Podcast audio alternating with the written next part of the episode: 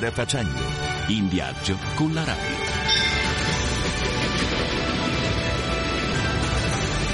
On the road. En voyage. Reisen. Viajando. Strada facendo.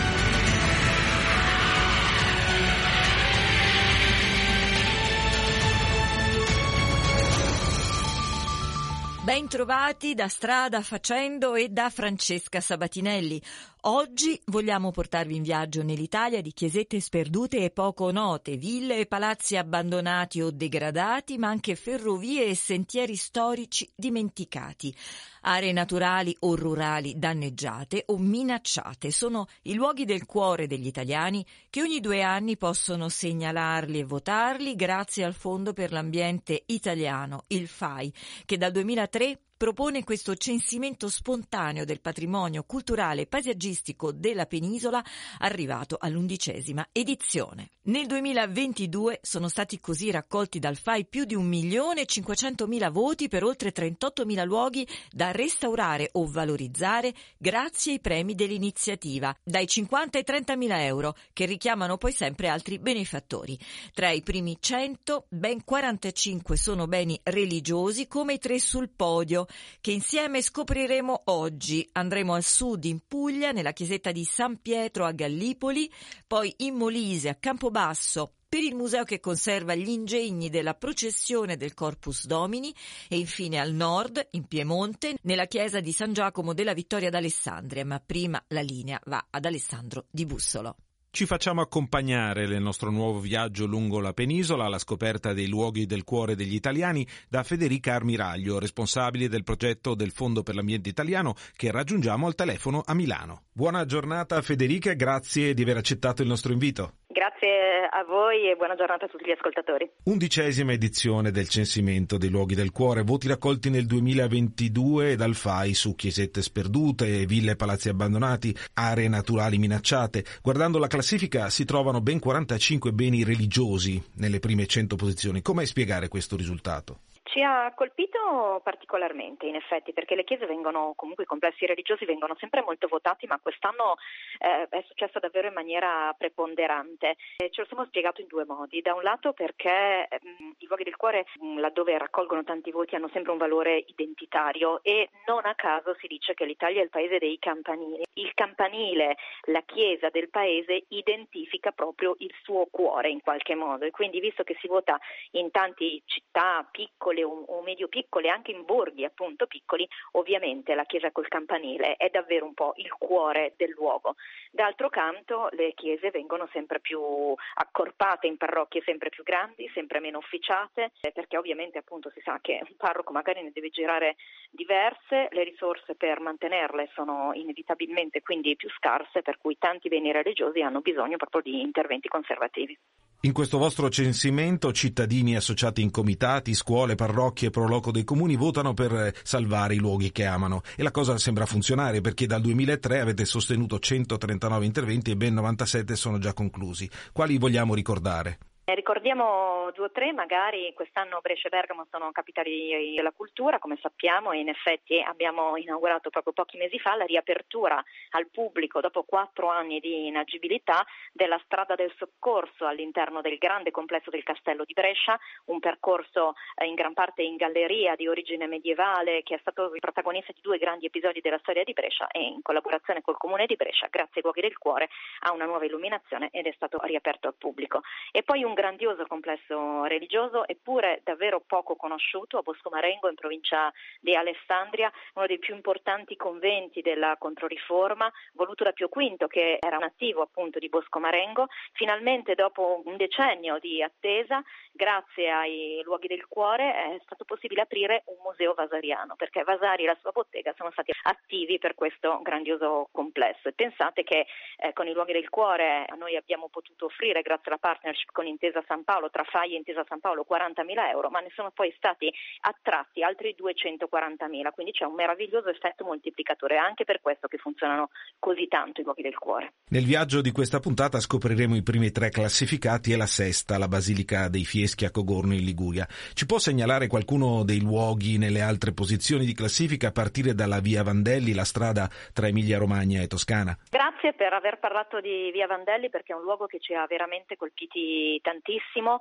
Chiedo quanti di noi e anche agli ascoltatori conoscessero la Via Vandelli, via come la Via Appia, che è stata nominata diciamo, dai comitati che hanno raccolto i voti la madre di tutte le strade moderne. Corre, pensate, per 172 chilometri tra Emilia Romagna e Toscana, attraversa oggi 21 comuni e ha un passo sulle Apuane a 1620 metri, copre complessivamente un dislivello di oltre 5 chilometri tra i vari sali e scendi e pensate che è stata progettata dal 1739 per circa 20 anni da un abate, cartografo e matematico Domenico Vandelli come tra le primissime strade carrozzabili d'Europa perché doveva collegare le due capitali del Ducato Estense, Modena e Massa, un luogo da valorizzare come cammino. E poi cito il cimitero di Santo Stefano di Camastra in provincia di Messina, un cimitero vecchio, solo per due anni fu attivo, dal 1878 al 1880 ed è molto curioso perché in una terra che è patria della ceramica le tombe hanno una conforma molto curiosa erano tutte coperte da queste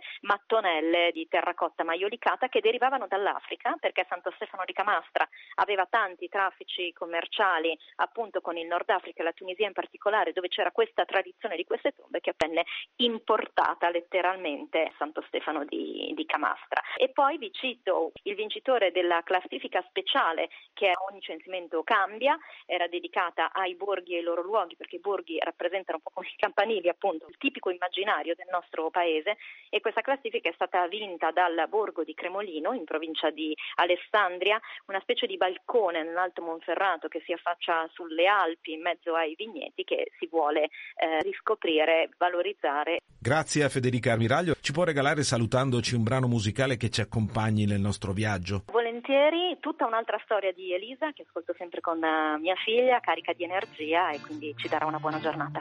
Un casino ti mette allegria, ti dà l'idea che ci sia sempre uno spazio per lo sbaglio in più, sbaglio in più, sbaglio in meno, mi fa simpatia la coscienza di Zeno. Un casino, una tana sicura, il telo da mare, la coperta di lana, la polvere balla sulle lenzuola, la notte se la vita è dura, aria di stare fuori la sera. Sul podio, al primo posto, la chiesetta di San Pietro dei Samari a Gallipoli, un piccolo edificio medievale immerso nella campagna salentina a meno di un chilometro dal mare, oggi a rischio di crollo e segnalato da ben 51.443 persone, più del doppio degli abitanti della cittadina pugliese. Ne parliamo con Virgilio Provenzano, portavoce del Comitato Amici del Parco di Gallipoli, capogruppo del FAI Salento Ionico. Virgilio, ben trovato, grazie per essere nostro ospite. Grazie dell'invito Francesca, grazie veramente. Virgilio, un record, una, una gioia. San Pietro dei Samari. Eh, lo credo che siate contenti. Siamo È sul felici. podio, è sul podio San Pietro dei Samari. Ma insomma, ma com'è andata? È stato fatto, Francesca, un lavoro magnifico da parte dei tanti volontari che abbiamo, che abbiamo coinvolto. Abbiamo percepito subito, Francesca, la, la valenza di questo concorso, no? di questo censimento dei luoghi del cuore, la forza esplosiva di questo concorso e quindi abbiamo puntato da subito con i miei volontari un risultato di comunità straordinario e lo abbiamo comunicato, lo abbiamo comunicato, abbiamo, eh, abbiamo... ti racconto brevemente quello che è successo perché secondo me è stata proprio la chiave di volta per far sposare questo progetto da tutta la comunità. Va benissimo, Prima- così poi raccontiamo anche, descriviamo anche la chiesetta. Come no, con piacere, con piacere. Prima dell'inizio del concorso, Francesca, abbiamo organizzato un sopralluogo alla chiesetta invitando tutti i rappresentanti della città di Gallipoli ma anche dell'area ionica perché il bene è situato proprio insomma, in un'area molto particolare. Abbiamo inv- invitato i sindaci dei comuni interessati, abbiamo invitato il mondo delle associazioni, il mondo delle parrocchie, il mondo delle aziende, e quindi abbiamo deciso di stringere un patto. Questo bene culturale, che è un bene culturale importante, che si trova all'interno di un parco meraviglioso, il parco di Gallipoli, è al momento in stato di abbandono, trascurato e non era accettabile una situazione di questo genere. E quindi abbiamo deciso di stringere un patto con tutti i rappresentanti della città. Ci abbiamo creduto dall'inizio, insomma i risultati sono stati entusiasmanti come, come, hai visto. Ecco, possiamo anche dire che al momento della proclamazione eravate proprio tutti riuniti nei pressi della chiesetta. Sì, sì, sì, sì. Allora, così come abbiamo organizzato un sopralluogo prima che partisse il concorso, ci è sembrato giusto reinvitare le stesse persone che ci hanno dato una mano magnifica in sette mesi lunghi di, di concorso alla chiesetta per vedere tutti assieme con un maxi schermo l'annuncio dei risultati finali. Abbiamo incrociato le dita e poi è scoppiata la grande gioia all'annuncio dei risultati. È stata una vittoria di tutti, una vittoria condivisa, una vittoria dell'arte e una vittoria della storia. Lo ricordiamo, San Pietro dei Samari è stato un importantissimo luogo di culto fino al XVII secolo. Ora, come ci dicevi tu, è assolutamente in stato di abbandono, però è, sì, una, è, è, è, uno splendido esempio di, chiesetta, di chiesa bizantina. Sì, sì, sì, assolutamente sì. Racconto brevemente la storia perché è una storia veramente appassionante. Certo. Stiamo parlando del 1148. Ugo di Lusignano, che è un crociato di ritorno dalla Palestina, sbarca a Gallipoli, dove cerca in qualche maniera di rifocillarsi dalle fatiche della guerra prima di riprendere il cammino verso la sua terra d'origine, la Francia si imbatte Francesco in un bosco che molti secoli dopo diventa quindi il parco naturale, isola di Sant'Andrea, litorale Punta Pizzo, il nostro parco di Gallipoli, e scorge tra gli arbusti questa piccola chiesetta dedicata a San Pietro dei Samari. Il santo sembra che si sia soffermato in preghiera in quel luogo, arrivando dalla Samaria, dirigendosi poi verso Roma. E per ricordare questo passaggio, molto probabilmente dei monaci basiliani hanno eretto questo, questo tempio il condottiero Ugo di Lusignano ne rimane talmente affascinato che decide di costruirci una chiesa più grande e che manterrà quindi la stessa denominazione. Quindi è una storia che ha appassionato il territorio, è una storia che abbiamo condiviso con tutto il territorio e poi è successo quello che è successo. Oggi abbiamo ovviamente la responsabilità, insomma, no, per tutto quello che è successo, per i tantissimi voti che sono arrivati, di dare un futuro a questo, a questo monumento così straordinario del Parco di Gallipoli. Allora, Virgilio, 51.443 i voti che vi hanno messi sul, sul podio, 50.000 euro, quindi adesso il futuro qual è? Il futuro qual è? Quindi già dalla prossima settimana faremo un tavolo con l'amministrazione comunale, che, il, che è l'ente che gestisce questo bene, il comune di Gallipoli da un po' di tempo a questa parte noi avevamo questa informazione sta intercettando un finanziamento importante di 300.000 euro per il recupero del bene ed è stato Francesca il motivo scatenante insomma, da parte del, del nostro gruppo dei, dei, volontari di puntare decisamente insomma, al, al, recupero anche di questa chiesetta con il concorso dei luoghi del cuore. Quindi faremo un tavolo e decideremo insomma, come, come, procedere. Quindi, eh, sicuramente il, il, bene ha bisogno di interventi immediati di, per la sua messa in sicurezza e poi anche per il restauro e per il recupero. Quindi a questo punto possiamo eh, salutarci e concludere invitando Speriamo presto i turisti a, ad ammirare il restauro, il ripristino della chiesetta di San Pietro dei Samari. Sì, sì, la bellezza del luogo è anche, è anche in questo momento, insomma, no? per questa storia fascinosa. Magari sarà bello vederlo in questo stato e vedere anche quello che succederà fra un po' di tempo. Insomma. Quindi invitiamo veramente tutti a venirci a trovare a Gallipoli e nel parco di Gallipoli troverete sicuramente delle sentinelle delle, di questo comitato insomma, che vi accompagneranno in questa visita. Dalla Puglia spostiamoci in Molise a Campobasso, dove il Museo dei Misteri porta per la prima volta la regione sul podio dei luoghi del cuore. Al secondo posto la parola va a Marina Tomarro. Il secondo posto del censimento dei luoghi del cuore FAI è stato assegnato al Museo dei Misteri di Campobasso, dove vengono custoditi gli antichi ingegni creati dal genio di Paolo Saverio di Zinno nella metà del Settecento e che vengono portati in processione tra le strade della città il giorno del Corpus Domini. Raggiungiamo al telefono nel capoluogo molisano l'architetto Liberato Teberino, presidente Associazione Museo dei Misteri. Dando il riconoscimento dell'impegno di tantissimi amici eh, che eh, si sono dire, prodigati per raccogliere le preferenze. Questa è la seconda volta che partecipiamo a questa iniziativa, già due anni fa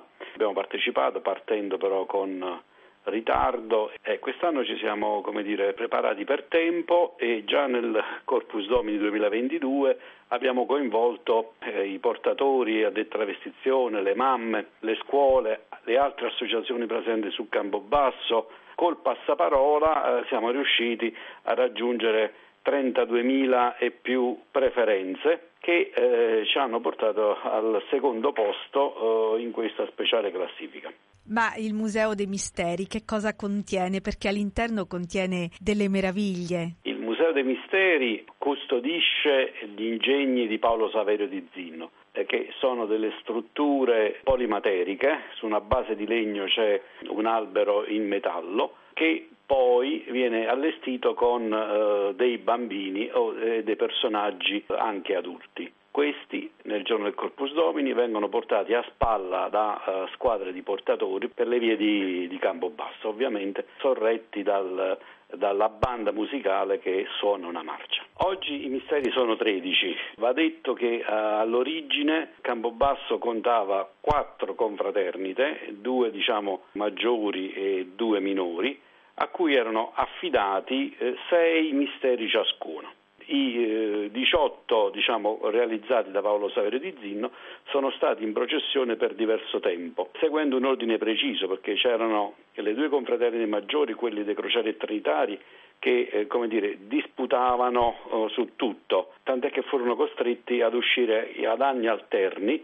e avevano dire, precedenza nel, nella processione. Tutti gli anni uscivano però i misteri di Sant'Antonio Abate che però avevano un ruolo oh, defilato, erano gli ultimi sei misteri. Questa cosa è andata avanti fino al 1805 quando nel giorno di Sant'Anna, il 26 luglio, ci fu un terremoto che rase al suolo Campobasso e con il terremoto andarono distrutti anche eh, diversi misteri. Di questi furono ripristinati solo 12 e nel 1959, su stimolo dell'amministrazione comunale, i cugini Tucci, che sono stati dei valenti fabbri campobassani, realizzarono eh, il tredicesimo mistero, quello del Sacro Cuore, eh, ispirato ad un disegno attribuito a Paolo Saverio di Zinno. Il Museo dei Misteri nasce per un'intuizione del tuo papà, ecco, come è nata proprio l'idea di fondare questo museo e di dare la possibilità durante tutto l'anno di poter visitare e ammirare gli ingegni? Ah, I misteri venivano allestiti solo in occasione del Corpus Domini. Io ricordo da bambino i misteri venivano dopo la processione smontati e collocati in un deposito sotto la, la, la, scuola elementare d'Oviglio e lì rimanevano per, per, tutto l'anno. Poi in prossimità del Corpus Domini venivano eh, riportati nella palestra e lì montati. Ovviamente quest'opera di montaggio e smontaggio oh, danneggiava le strutture e poi ecco nel 2006 abbiamo avuto un'intuizione della regione Molise che ha stanziato dei fondi e, con quei fondi stati, è stato realizzato il Museo dei Misteri. Più o meno abbiamo 20-25 eh, mila visitatori. Ora negli ultimi anni diciamo, abbiamo un conteggio diciamo, poco, poco, puntuale, ma l'affluenza è tantissima di, di studiosi, di eh, turisti, di visitatori, eh, di scolaresche e, e di Campobassani che eh, dire, eh, amano vedere i misteri anche eh, fuori dalla giornata del Corpus Domini. Quali sono i progetti futuri grazie anche a questo secondo posto? Abbiamo partecipato intanto per dare una rilevanza nazionale al museo e questo mi sembra che eh, come primo obiettivo è stato, è stato raggiunto. Eh, certo c'è un, un premio che eh, serve a, dire, a implementare il museo. Eh, abbiamo diverse idee, quella di, per esempio di dotare il museo con delle strutture multimediali per far vedere nella sala degli ingegni i misteri in processione. Eh, però a me per esempio piacerebbe anche aprire un'altra ala del museo, un'altra sezione dove eh, magari esporre le statue lignee di Paolo Saverio di Zinno per avere anche la completezza dell'opera di questo nostro concittadino. Per questa puntata è tutto. In redazione Alessandro Di Bussolo e Marina Tomarro. Da Francesca Sabatinelli, un buon fine settimana a tutti voi e appuntamento a sabato prossimo con Strada Facendo. Strada Facendo, in viaggio con la radio.